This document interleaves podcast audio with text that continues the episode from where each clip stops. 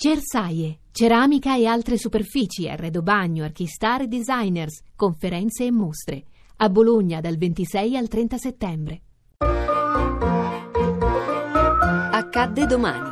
Viaggio nella storia.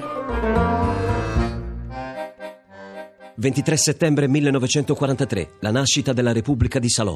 Lo Stato che noi vogliamo instaurare sarà nazionale e sociale nel senso più lato della parola.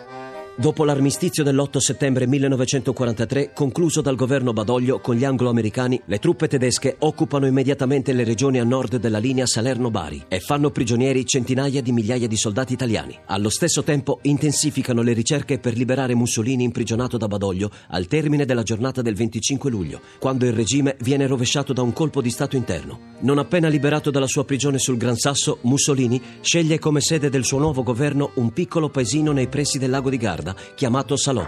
L'attesa che il movimento si sviluppi fino a diventare irresistibile, i nostri postulati sono i seguenti. Primo, riprendere le armi a fianco della Germania, del Giappone e degli altri alleati.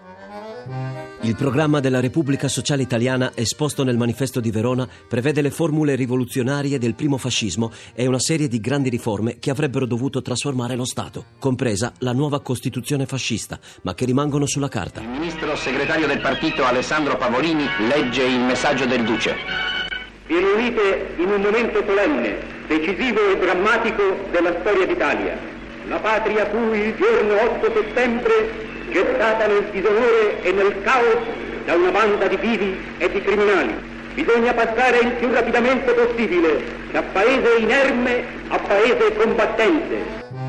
La Repubblica Sociale Italiana rimane subordinata ai tedeschi e spreca energie nella lotta contro il movimento partigiano. Le sue milizie aiutano spesso i tedeschi nei rastrellamenti e saranno responsabili di numerosi crimini di guerra. La Repubblica Sociale Italiana cade non appena l'esercito tedesco abbandona l'Italia, nell'aprile del millenovecentoquarantacinque. Era durata diciannove mesi, senza mai esercitare un potere di fatto. Non potevamo accettare il rovesciamento dell'alleanza. Questo ci sembrava il tradimento e per quello il forte richiamo alla parola onore. La guerra si era iniziata a fianco della Germania e ci sembrava semplicemente doveroso di finirla a fianco della Germania stessa.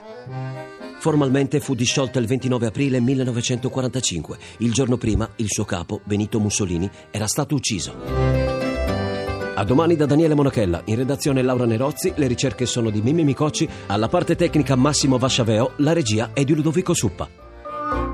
Il podcast e lo streaming sono su radio uno punto rai punto it.